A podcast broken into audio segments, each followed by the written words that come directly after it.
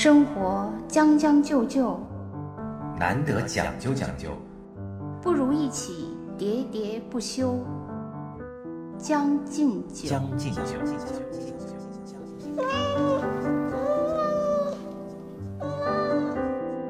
大家好，欢迎收听《将进酒》，我是江山。我是兔子，我们有一个听友啊，给我们留言说，那个兔子在我们以前的节目当中给他推荐了一个学习的好方式，那就是用听书软件来听。哦，是吗？对，有他有这样留言，我怎么没看到？啊？你可能没注意，他就说你给他推荐的是，呃，讯飞听书是吧？讯飞有声。哦，嗯讯飞有声，他说这个让他呃获取知识的速度一下提升了对，就是因为它可以让你并行嘛。啊。其实我这是们单独的一个软件小程序还是什么呀？呃是一个软件，就是一个啊 A P P A P。P 你得下对，是是啊，然后你就可以把任何文章你看到的链接，啊，就是拷贝下来，啊然后打开那个呃 A P P，它就会自动的播放这篇文章。你还可以、啊呃选择那个不同的声音，就跟 导航软件一样。啊智你能版对对，然后你还可以选择不同的语速什么的。如果你想提升效率，你可以一点五倍那样播放。其实我我现在呢，就是摄取这些呃文章、观点什么，主要就是靠这个。啊。我一般对还可以在工作啊，或者是在做别的事情的时候，同时在听你上下班路上，然后你做家务的时候，呃，洗澡的时候，睡觉前都可以。我恰恰和你相反，我基本上是这样，我是呃平时就是在还是要以看为主，但是呢，我会同时呢打开音乐软件，用音乐就是边啊边听边看，是吧我？听着音乐，然后再用嗯眼睛看。对，其实今天我们想说的就是一个音乐的话题。对，就是往常呢，呃，大家好像总觉得，呃，我们俩做节目的时候，我就在拼命的输出观点，因为我怕别人认为我是一个苍白的人，苍白的兔子，对 所以我就拼命想弄成一只花兔子。最后变成了一个话痨的兔子。啊，但是今天呢，我真的就是一个苍白的兔子，因为我在音乐方面基本是一片空白。嗯，可能就是我以前好像曾经说过，我特别喜欢诗词，是就是我对那个文字的东西和文字产生的韵律。就是曾经特别着迷，啊花了很多时间，但是呢，就是人的精力是有限的。就当你投入到了语言的韵律里以后，你的那个音符的这个韵律就缺失了，所以我听的那个音乐就特别少。啊但是跟我相反呢，江山是一个那个饱听音乐成长的人，嗯，他无论是自发的爱好，还是工作的经历，是吧，都是充满了音乐。就是声色犬马嘛。所以今天我们就是主要靠江山来输出观点。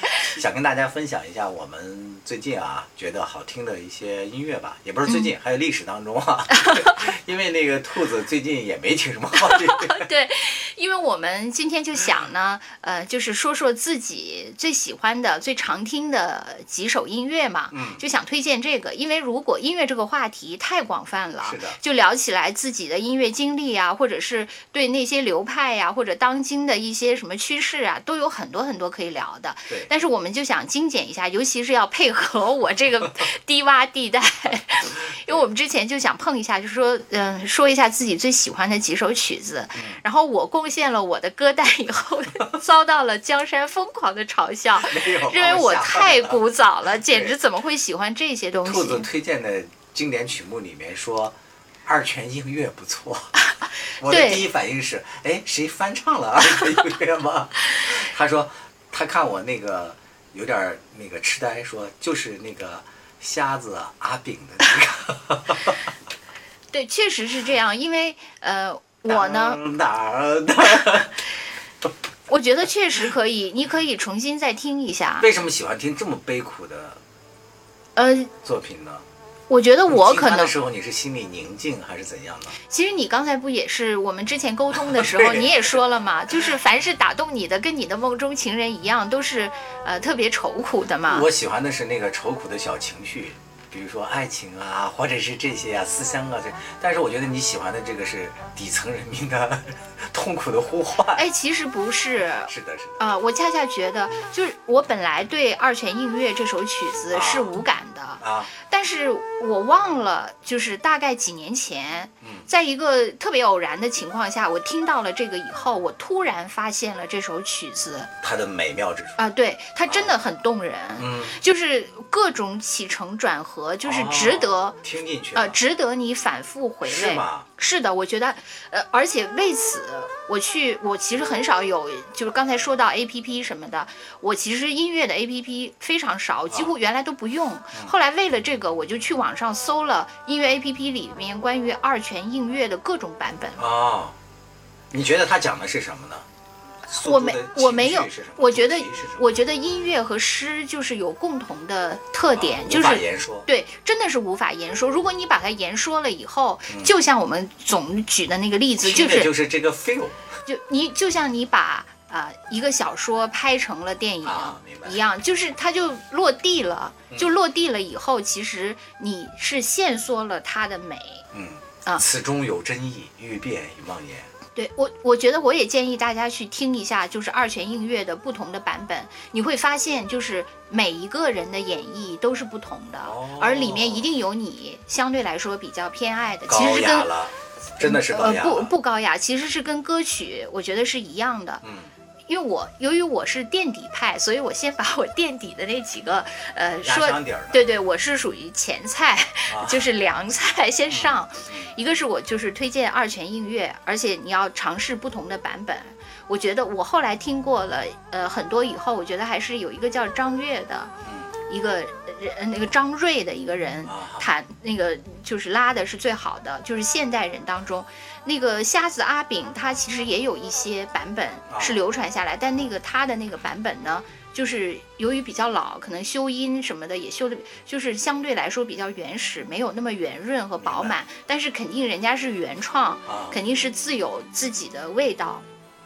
嗯然后另外，我就是还是想说，我推荐的歌曲也是，我觉得同一首歌，就是不同人的演绎啊，会太不没错一样。没错没错。比如说啊，我就是要推荐的，先说刚才是一首乐曲，我要推荐的第一首歌是《最爱》这首歌。啊，杨宗纬对我，因为《最爱》是在呃歌手那个那个比赛里反复的出现，是好多人都唱，好像齐豫也唱过。齐豫作为一个唱将，是的。其实他唱的《最爱》完全不能打动我，啊，就是反而是那个杨宗纬唱的特别打动我。对。理论上我其实不喜欢杨宗纬啊。这个这个人的气形质，形象。因为杨宗纬好像总是有点有点不是，他就是好像有点卑贱，啊，卑就他啊总是好像挺卑贱的，但是但是这首歌 就是以那种卑贱的态度去啊演绎，恰恰特别特别的那个淋漓尽致，啊就是非常非常啊非常非常的打动你。所以我就是觉得一首歌，呃，就是不同的演绎，其实真的能分出好和更好，以及最好。哎，当然了，你比如说最经典的一个案例，不就是这个王菲曾经当初唱过那个周蕙的那首歌吗？远处的钟声，那个叫叫什么我也忘了哦，你不能跟我那个掉书袋，我一 一概不懂。啊。对，但是最后就是被周蕙你看唱的唱成了她的那个保留曲嘛。按理说王菲的唱功其实是更强嘛，但是就这个适合度而言的话，这首歌可能要更甜美一些嘛，对呃，吧？对我我还想举一个我认为比最爱和你说的王菲的这个更极端的例子，就是松林的低语。啊，呃，好妹妹对，就是松林的低语这首歌，其实最早是台湾的一首嗯凤飞飞演绎的。我是当然我是先听的好妹妹的版本，就是一下击中了我、啊这首歌。然后我的那个特点就是要去看好多听好多版本嘛。嗯就当我听到凤飞飞版本的时候，我震惊了，这原来是一一首口水歌。啊，是的，就是你在你听凤飞飞的版本，真的就是纯粹的那种，有点像呃台湾的啊，对，而且很口水的那种。是的，啊，包括后来我也听过费玉清唱的，费玉清可能呃相对比凤飞飞抒情一些，但是跟好妹妹她们唱，好像唱的都不是一个作品的感觉。来，我们可以找一下这几个不同的版本啊，嗯。把它的那个片段在这儿给大家放一下，啊，对对因对为，完整的版权我们不能放嘛。嗯，反正我是觉得就是好妹妹这个松林的低语是一个。最最经典的嗯对一个呃同一个作品的升华型的演绎，它完全演绎了跟它原创是一个不同的作品了。是，就好妹妹的那个呃唱腔啊，跟人说出来就是一个叫什么娓娓道来，是吧？嗯浅吟低唱，就是气非常足，好像在讲故事一样啊，每一个词儿都唱的哎很有韵味儿，我也挺喜欢他们的唱法。是吧？然后，而且我后来因为喜欢好妹妹，又去听了好妹妹众多的歌曲，啊啊，都没有这首打动我。哦，好妹妹的歌我还基本上可能每一首都听过了，对我也听过很多，但是还是这一首啊就是一见钟情嘛。是嗯好妹妹，我就还停留在他们当年那个还没有完全走红的时候，去做晚间节目嘛。那时候那个谁小智主持的那个晚间的音乐节目，当时他们两个因为背着吉他嘛，哦，他们还来过咱们这边吗？不止一次来过，是吗当时每周都要来吧，到咱哦，们台那个那个怀旧金曲频率嘛。嗯，然后每次去的时候，他晚上赶那个十点的那个 末班车地车，铁是吧？啊，啊，对，我就印象中就经常有时候我加班晚了，就看到他们两个背着地铁，当时我还背着地铁，背着地铁吉吉他，匆匆的往坐着吉他你当时正好在，你只不过不吗？？天哪，又错过了。你其实上次讲胡歌，我也想跟你讲的，胡歌到咱们那儿去参加嘉年华什么的，我唯一那个相遇的就是段奕宏，然而我当时并不爱他。你还有什么喜欢的我也是跟你一样，就是喜欢令人惆怅型的嘛。啊就是另外一首，就是我喜欢的，就是《梦中的额吉》啊？啊，《梦中的额吉》我还因为我当时太喜欢他了，所以我族歌曲，对，而且是童声唱的那版。那个那帮小孩也来过咱们这儿，天哪，好吧胖子。我错过了我的所有的爱。当时他们去咱们那个频率做节目的时候，哇，那帮小孩可能有二十个左右吧，嗯简直就像炸了锅的，就是一窝小鸡仔，把那个那个录音间闹得鸡飞狗跳的。因为以前就是别人说童声怎么感人，嗯怎么我其实从来没有体会过。哦，就是只有我觉得梦中的额吉，嗯就它不是以那种就是像什么妻子之歌什么的那那种真的稚嫩，啊，那而是真的纯童年合唱团，对，它是真的纯净是的，啊，所以我真是而且还很深情。对，就是让人惆怅嘛，就听完了你简直是愁的不行，愁的不行，就愁的你恨不得要跟人去分享这种惆怅，因为你自己就哎，觉得、对对对对对，啊。这个歌也是在我的是必听歌单里的，《梦中的额吉》。哦，真的，我刚才说的这几首中了几个啊、啊，最爱也在 啊，但是呃，好妹妹不在，然后二泉映月二泉映月绝对不在，是的但我可以就是一晚上一晚上的听，啊，我都还没有啊没有验过你你刚才说那《梦中的额吉》还有一首歌叫什么？九歌啊九哥哦，对我九哥其实我不行，我是由于我不是刚才说他惆怅的让我就是不胜其愁，要与别人分享，然后我就特别激动的去跟我一个呃生长在蒙古地区的同事去分享了，我说你们蒙古族的歌实在太好听了，是的。然后他当时就以蒙古汉子的果决就说那必须是九哥，啊，然后他就啊、他就抛来九哥给我，我觉得九哥带给我的感觉跟梦中的额吉就啊完全不一样，是的，但是九哥据说也有他的美，还有他的故事，是的？。就我们这个同事呢，呃，这个蒙古汉子，他其实是汉族了，他只是在这个蒙古地区长大了。他有一次在我们单位的门口的小酒馆儿，我们就一块儿吃饭。然后当时呢，他想喝酒嘛，喝白酒。他们那个蒙古有一个什么酒啊，这度数特别高，就是呃喝到那个高兴处嘛，他就说来，我给大家唱首歌。就当当时就唱了这首酒歌。当时那个我们那个小酒馆周围还有好多人嘛，也有些是我们单位的同事。他唱完了之后，呃，旁边过来了几个真正的蒙古大汉，也是我们台的那几个人就拍了拍他，说：“哎，兄弟唱得好。”说：“你是蒙古族吗？”他说：“哦，我不是。”然后那个人说：“哎，唱得不错。”那个他很骄傲的说：“哎呀，还行吧。” 后来我们才知道那个人是布仁巴雅尔。这不是布仁巴雅尔有很多歌是很好听的，他的那个出的那个专辑，就是这个里面有很多歌都非常好听。确实是，就是好像蒙古的音乐都特别悠远。是我们另外一个同事，就是也是咱们的老领导，嗯他特别喜欢呼麦以及马头琴。啊，那个布仁巴雅尔原来在咱们台那个合唱团的时候，咱们台去参加什么中职机关的比赛的时候，从来都是一等奖嘛。啊、后来那个布仁巴雅尔就成名了之后就离开了，就不再在我们工作之后，好像我们连三等奖都没有拿过了，就全靠他在前面领唱的那个长调。就是呼麦，其实我不是特别能欣赏，但是马头琴，我觉得确实，嗯，就是挺悠扬的。我我们这个老领导他特别喜欢有一段片花用的就是马头琴。哦，你啊看又暴露了我的无知，我都不知道还有这个片花。看 对我们的节目太不爱了。就咱们这个老领导，甚至是想去亲自学习马头琴，哦，是他？都对他这么喜欢，这么喜他特别啊他想去学马头可以。啊，他去学马头琴，你去学二胡，你们两个来一个中蒙友谊。哦，不能说汉王友谊，对，我觉得这些歌就是这就是我推荐的几首完了。垫底的因为这就是我目前的最爱嘛。各位好，我是中央广播电视总台主持人沈听。面对快节奏、高强度的工作生活，是要放松心态、将就应付，还是努力讲究、全力以赴？每个人都会做出自己不同的选择。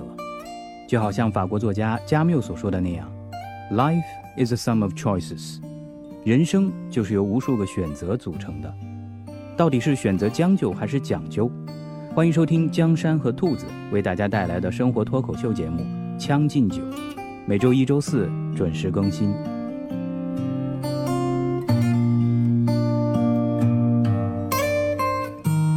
其实我对音乐的这个喜好，分这么几个阶段。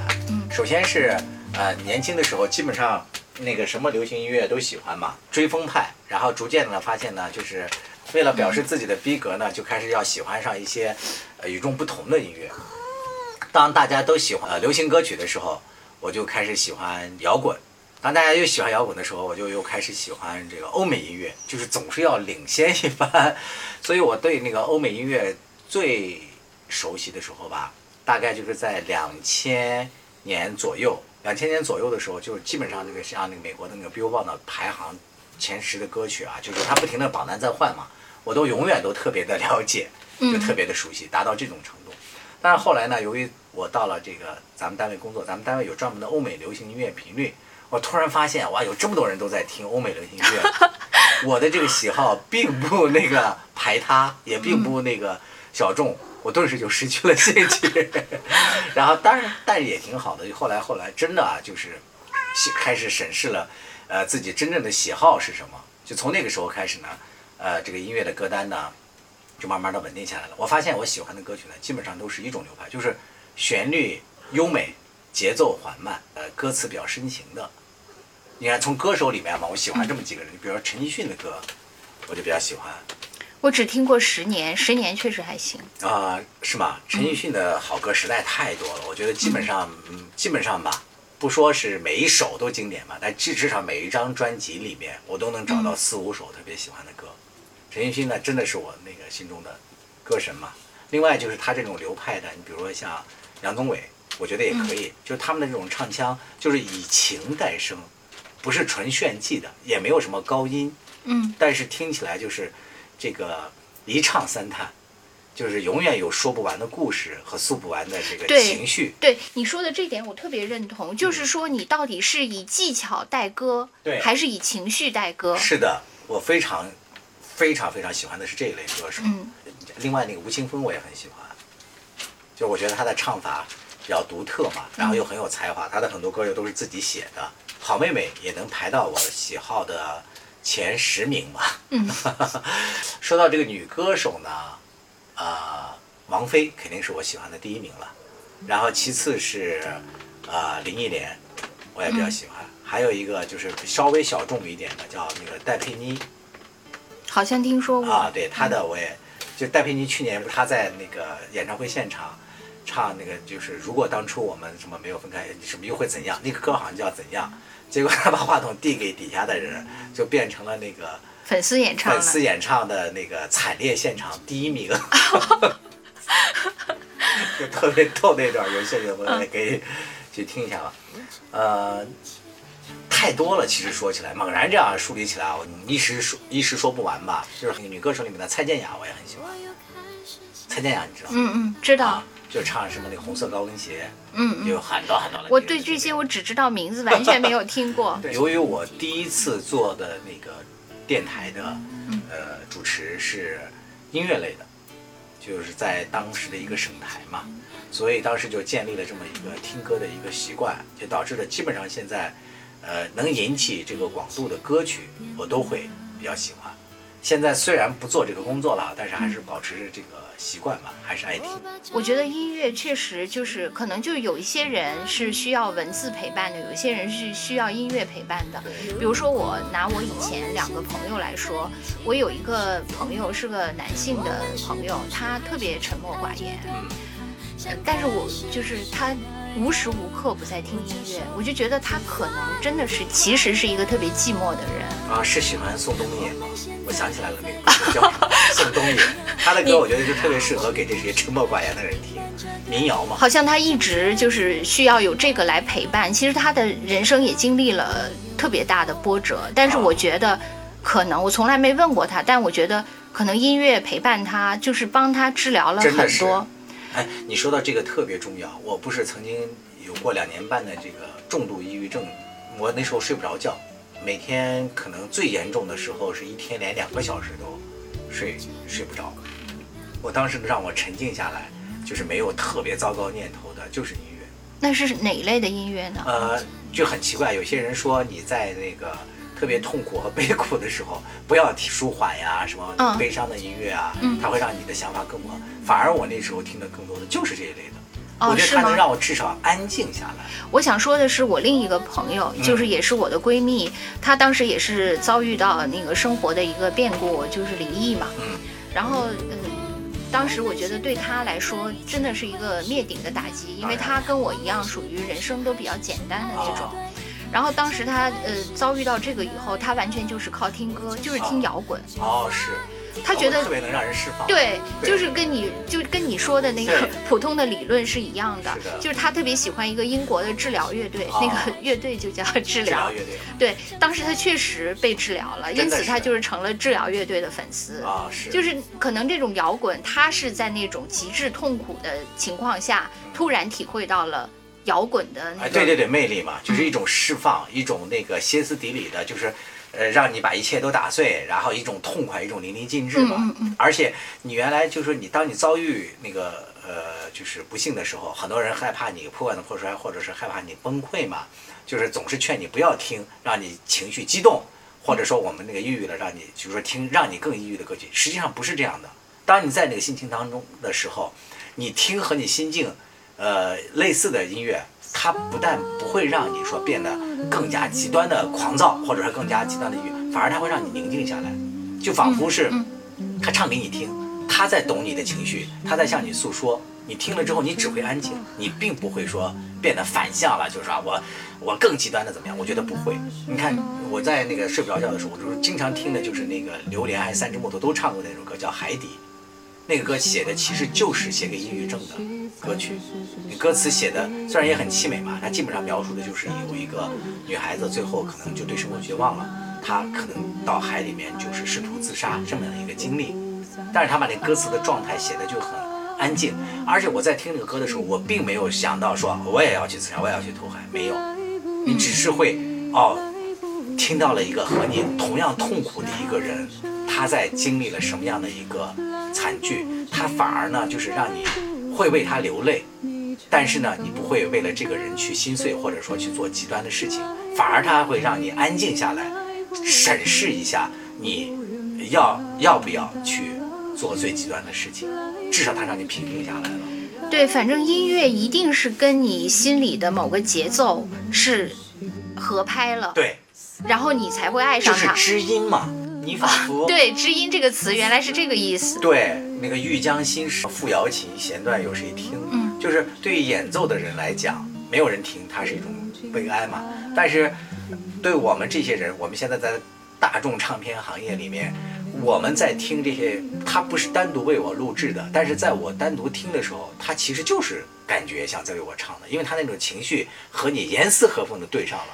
你就会觉得没有那么孤独了，就是可能是你这时候心里的那个欲求，你心里的那个情绪的那个波起伏，正好就跟那首歌就能合拍。然后这个是一种是呃，就是抚慰你某时某刻的情绪。是另外就是像我们，就比如说你喜欢愁苦型的，我喜欢令人惆怅型的，这可能就是我们源自本身的性格，或者是呃生命中的一种律动。嗯对然后就这种律动，只要它在外界一出现，就会跟你琴瑟和鸣嘛。啊是然后你就会喜欢它，就我才会反复的听我 被你 diss 的那几首曲子，是的，但你也会听你的海底嘛。呃，对，就是你知道，就是人那个抑郁的时候，其实最需要的东西并不是开导，就是不是有人来告诉你说，哎，你经历的没什么，你要振的振奋，人生什么一定要奋斗，不是这种。你越这样讲，他心里越大，压力越大，他会觉得哦，是不是我自己不够积极？他会开始对自己进行这样的一个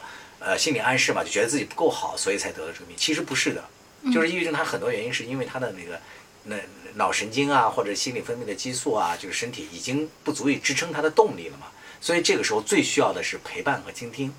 嗯那但是大部分人又没有那么多时间来陪你，是吧？大家都要工作或怎样，所以这时候呢，音乐呢真的是你陪伴你的一个很好很好的一个朋友。所以多听听音乐啊，对我觉得对一些抑郁症患者来讲是一个很好的一个。哎，我觉得像你这样，就是在那个音乐的海洋里遨游这么久的，其实嗯每次我们都可以推荐一首歌。可以啊，啊，我们开始是这样的，后来由于我们一开始的节目每一期结尾都有一首好音乐，还曾经有网友留言说，哎，这个歌很好，怎么现在没有了？就是现在一些新的网友加入，在听我们旧的歌曲的时候，在昨天吧，我看他留言还说怎么没有了。我就给他回了四个字儿：版权问题。但是你可以，就是我们不在那个。呃，啊是节目里放，但是你可以，就包括我，我觉得你真的可以拉一些歌单。虽然这些歌单，呃，比如说你这个歌单给我，啊可能也许呃，你每次推荐的。呃，中我的心里的那个韵律的，对也许没有，但也许就一下中了，一下中了就就是一个多么美好的事儿。其实我非常愿意分享，我还曾经想过我要不要单独做一档音乐节目，嗯就是在不那个强调版权的平台上去分享一下。就是我感觉，就是我们小的时候听歌呢，可能听的是旋律，听的是节奏。嗯。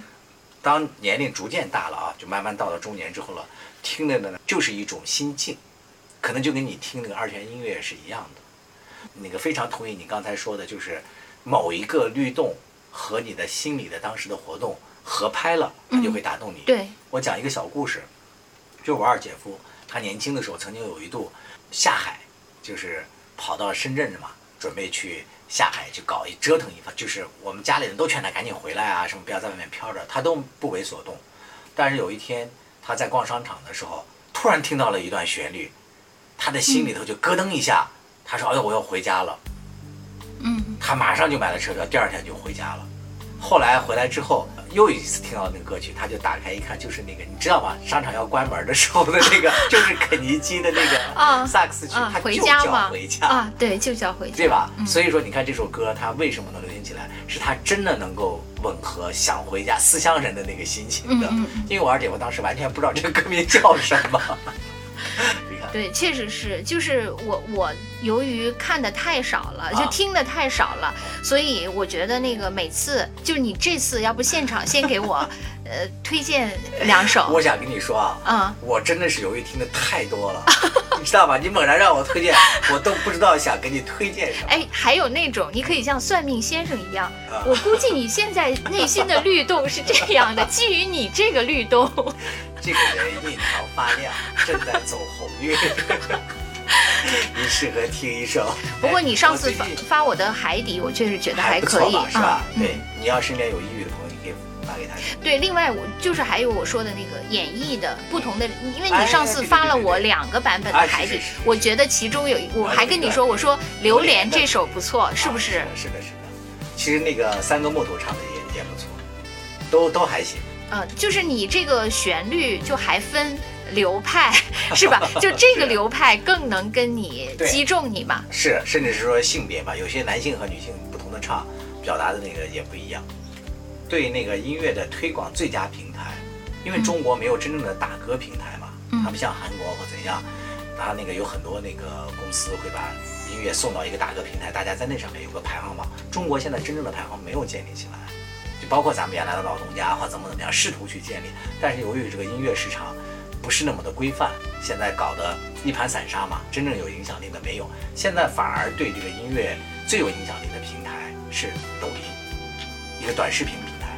它这上面什么歌红，在中国影响最大的就是这上面的。当然了，有很多是口水歌，嗯，就是那个歌曲质量不高嘛，就是但是呢，也不排除有一些好歌在这里面能够诞生出来，也是有的。可能就是嗯，我现在给你推荐一首歌，我觉得还不错的，叫《执迷不悟》，也是在抖音上挺红的，而且歌词呢、唱腔呢也不错。他是一个男中音，这个人从来没有露过面，嗯但是他那个歌呢，就是比较能够让我喜欢，就是他的声音质感很好，我比较喜欢他的。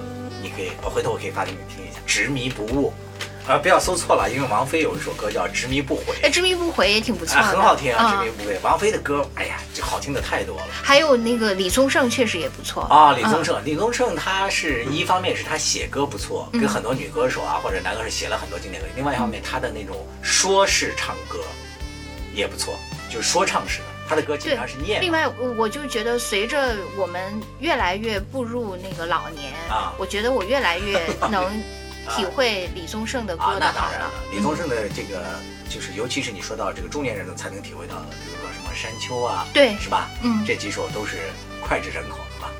就是我开始的时候，由于我就是文字敏感型，那个乐曲麻木型，嗯我开始确实觉得歌词是更动人的，但啊后来我又觉得曲调还更动人，啊，因为曲调它就是我我觉得我真的能体会到曲调的美。嗯反而是我摆脱了文字的束缚，因为我被文字束缚太久了。啊，明白。啊但是你呢，就是反过来，你又体会到我们文字派的美了。是的，呃，一中一阳吧。这个中是刚才讲的这个执迷不悟啊，可以听听。然后阳的呢，就也算是一个半经典的歌曲吧，已经流行了大概有十年左右了吧。有一个叫 Michael Bublé 的，叫 Home 就回家，这个也唱得非常好，我也可以给大家推荐一下。这首歌呢，就是少有的在版权上没有出问题，被我们网友称赞的，在我们前几期节目里头有一个片尾，我用过，回头我给兔子也推荐一下。好，那我们这次就用这首歌做片尾吧。Maybe surrounded by a million people, I still feel all alone. Just wanna go home. Oh, I miss you.